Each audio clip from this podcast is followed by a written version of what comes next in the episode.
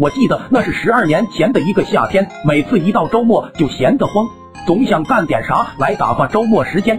突然，我望向了家里的电视机和碟片机，瞬间就萌发出一个想法：租碟片。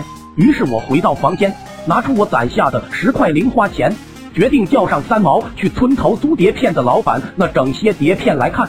路上我俩一直商量着要看些啥，光头强还是奥特曼，或者喜羊羊、灰太狼。刚到碟片房门口，就看到门口放着个大牌子，上面写着“新片上架，前所未有的劲爆内容，一个老头和七个，还有人兽大战劲爆场面。”看到这介绍，我跟三毛也是瞬间达成了共识，就他了。赶忙跑到老板面前说租这个新上的碟，递上钱就迫不及待的往家里跑。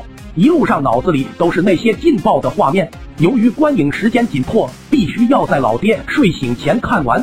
我也是跑到老爹房里确认老爹还在睡觉之后，我俩立马打开碟片机，片子开始播放的画面已经让我们激动不已。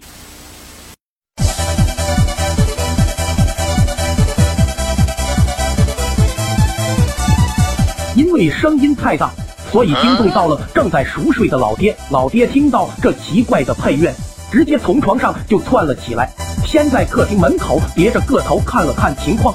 然后悄咪咪的就溜到我俩身后。